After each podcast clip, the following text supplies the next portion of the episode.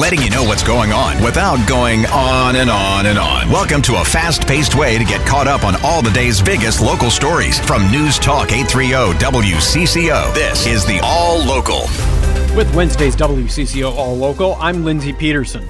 Today's stories include a small plane crash near Duluth kills two people, another day with bad air in the Twin Cities, and plans for a very busy weekend in downtown Minneapolis. But we'll start with last weekend's car crash that killed five young women. Mark Fry with the latest. Charges against the suspect arrested in the high impact crash that killed five young women this past weekend will come by noon tomorrow. That, according to new information today from the Hennepin County Attorney's Office. The suspect's been widely identified as 27 year old Derrick Thompson, the son of former state representative John Thompson. The Hennepin County Attorney's Office says it's waiting for additional evidence, including toxicology testing results of the suspect's blood to determine appropriate charges. Prosecutors have received a 24 hour extension of the charging timeline. I'm Steve Simpson. New this morning, an eight year old girl is hospitalized but should be okay after being hit several times by gunfire last night in St. Paul. This happened around 1015 at a home in the 800 block of Bradley Street in the Payne Phalen neighborhood. Police are investigating the circumstances surrounding this. So far, no arrests. And again, the girl is, is expected uh, to survive. Also this morning, Minneapolis police investigating a Southside homicide. This happened about 2 yesterday afternoon. Officers called to the 3000 block of 12th Avenue where they learned that a victim in his 20s had already been taken to the hospital where he later died. Investigators say he had been sitting in a vehicle at that location when somebody opened fire. Two people are dead following a small plane crash north of Duluth. Air Force Rescue notified the St. Louis County Sheriff's Office about possible wreckage and deputies were dispatched just before 8:15 this morning. They found the crash site in a wooded area near the 8300 block of Pequaywan Lake Road. The pilot and a passenger both found dead. Their names haven't been released. Investigators determined the flight took off from Duluth International Airport earlier this morning. Mark Fry, News Talk 830 WCCO. I'm Steve Simpson. Another air quality alert continues for Minnesota today, not for those Canadian wildfires, but rather for smog. Air quality in the red category for many, which will affect everyone as far as their health is concerned. Volatile organic compounds are also found in smoke. And so it's basically starting off the day already at a higher level. And then as the day goes on, as the sun bakes that smoke, uh, and converts it from the volatile organic compound state into ozone. That's Matt Taraldsen with the Minnesota Pollution Control Agency. Ozone, more commonly known as smog. The air quality alert will remain in place until tomorrow night. A coalition of attorney generals, including Minnesota Attorney General Keith Ellison, has sent a letter to Target CEO Brian Cornell about the company's recent decision to pull some Pride merchandise from its stores. The group says while it understands the basis for this action, they are also concerned it sends a message that those who engage in hateful and disruptive conduct can cause even large corporations to succumb to their bullying. The attorneys general say they are committed to protecting the civil rights of LGBTQ plus individuals and and urge Target to be mindful of its obligations under the law as it makes decisions on how to respond to backlash against Pride merchandise. Laura Oakes, News Talk 830 WCCO. Another reminder to buckle up as a busy summer driving season continues. Police issued over 2,300 seatbelt citations and approximately 130 child seat citations during the latest Click It or Ticket campaign that ran May 22nd through June 4th. Mike Hanson's the director of the Minnesota Department of Public Safety's Office of Traffic Safety and says the number of people who simply won't buckle up is low, but still dangerous. There are some folks who seem to think that, you know, it's a civil liberty, that's a choice they get to make. And and I get that part of it, but you know, then I would challenge all of them. Ask your loved ones, you know, do they want to see you come home at the end of the day, safe and sound and, you know, properly saved by that belt in the event that something bad happens. Unbelted fatalities are down in Minnesota this year with 24 as of June 11th compared to 34 at this time last year.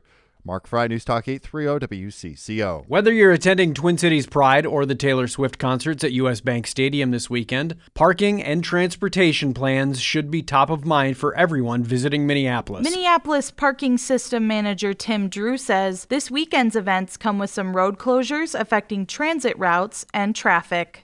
Fourth Street will be closed for the Taylor Swift concert. And there's also a street closure on First Avenue, and that's uh, for Warehouse Live, and that's where people can go um, kind of to hang out in the street. Drew also says if you're looking for parking near the Pride Parade route, plan ahead.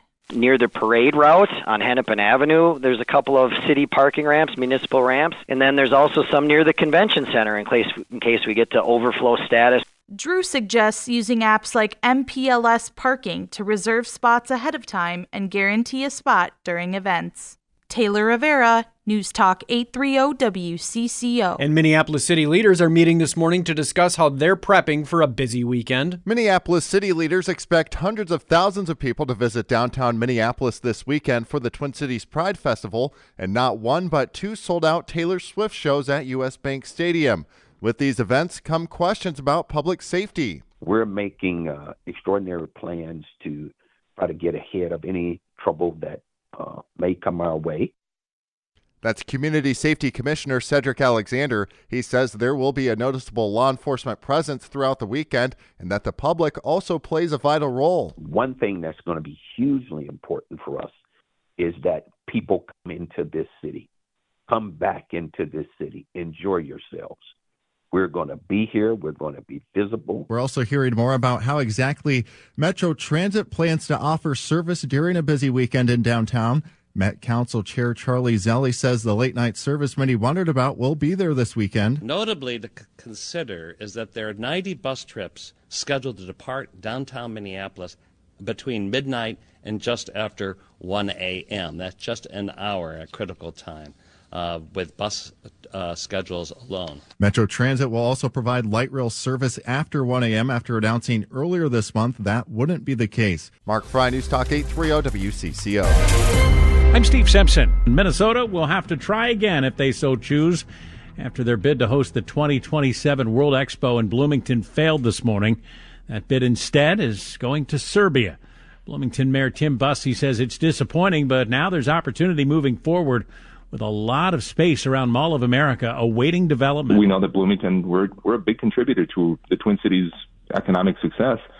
And though that's a great opportunity for a developer to step in and um, be able to work there. I mean, they're large, they're available, they're developable. Busse says the World Expo was the first option for those vacant sites, but plans are in place to pursue other options now. Finally, if you still want to get into that U.S. Bank Stadium show for Taylor Swift, you're going to need some major cash. In my 35 years in the ticket business, I have never seen anything close to this.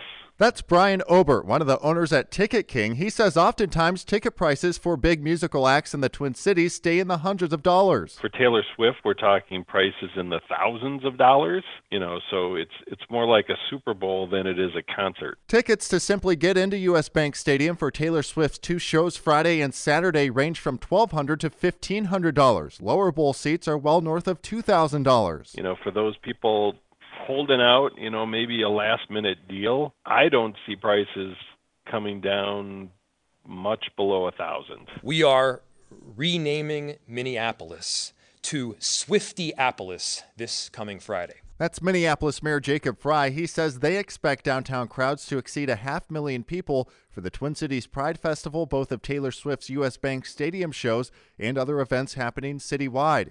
Community Safety Commissioner Cedric Alexander says they're launching Operation Swift Summer, which will bring with it a noticeable presence of first responders to downtown, and they're also focusing on sharing information. We are open to intelligence information that is coming in to maybe give us heads up around certain things.